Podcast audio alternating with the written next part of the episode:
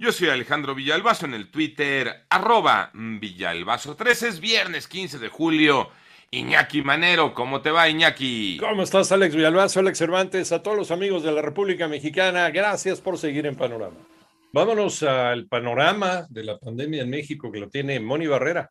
En las últimas 24 horas, México registró 34.885 nuevos contagios y así suman ya 6.373.876 casos confirmados de COVID y 74 muertes más en un día, para un total de 326.335 fallecimientos, informó la Secretaría de Salud. El informe técnico diario refiere que en la semana epidemiológica 27, que comprende del 3 al 9 de julio, se registró un promedio diario de 22.988 contagios y 20 defunciones por COVID-19. En 889 Noticias, Mónica Barrera. Vamos al panorama nacional. Elementos de la Guardia Nacional y ex policías federales han promovido 965 juicios de amparo en contra de esta corporación por presuntas violaciones a sus derechos fundamentales y entre estas abusos y discriminación.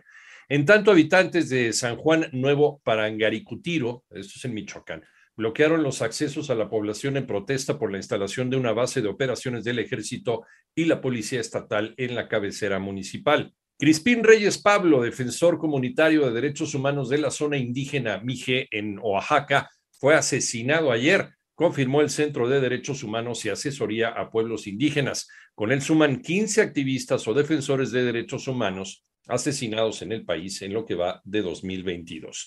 La Coordinación Nacional de Protección Civil emitió una alerta por el robo de un cilindro de 68 kilos de gas cloro. Esto es en Irapuato, Guanajuato. Las autoridades señalaron que el mal manejo de este cilindro puede ser peligroso para la población. El Servicio de Administración Tributaria, el SAT, anunció una prórroga para más trámites. María Inés Camacho. Autoridades tributarias se ponen de buenas y es que con el propósito de otorgar facilidades a los pagadores de impuestos, el SAT anunció que ha dado una prórroga al 31 de diciembre de este año para que cumplan con las siguientes obligaciones. La cancelación de facturas electrónicas de ejercicios fiscales anteriores a 2022, así como el uso de la factura electrónica 3.3, ya que la obligatoriedad de la versión 4.0 será a partir del 1 de enero del 2023. Además, los contribuyentes del régimen simplificado de confianza podrán expedir sus facturas electrónicas con factura fácil y mi nómina a través de mis cuentas sin la necesidad de contar con el certificado de la firma electrónica o de un certificado sello digital. También las personas físicas que tributan en el régimen simplificado de confianza deberán contar con su firma electrónica activa a más tardar el 31 de diciembre. De igual forma se extiende la prórroga para aquellos contribuyentes que no hayan habilitado su buzón tributario o registrado o actualizado sus medios de contacto a efecto de que durante dicho periodo no les sea aplicable una multa.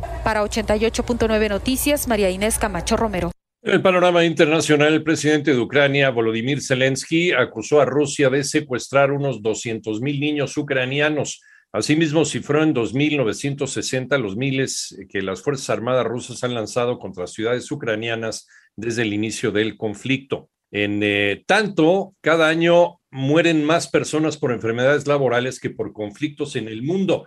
Esto hace necesario que se adopte el convenio 187 para prevenir muertes relacionadas con el trabajo, asegura Gay Ryder, director general de la Organización Internacional del Trabajo. Arabia Saudita anunció hoy viernes el levantamiento de restricciones para todas las aerolíneas para que utilicen su espacio aéreo, un aparente gesto de apertura hacia Israel ante la visita del presidente estadounidense Joe Biden.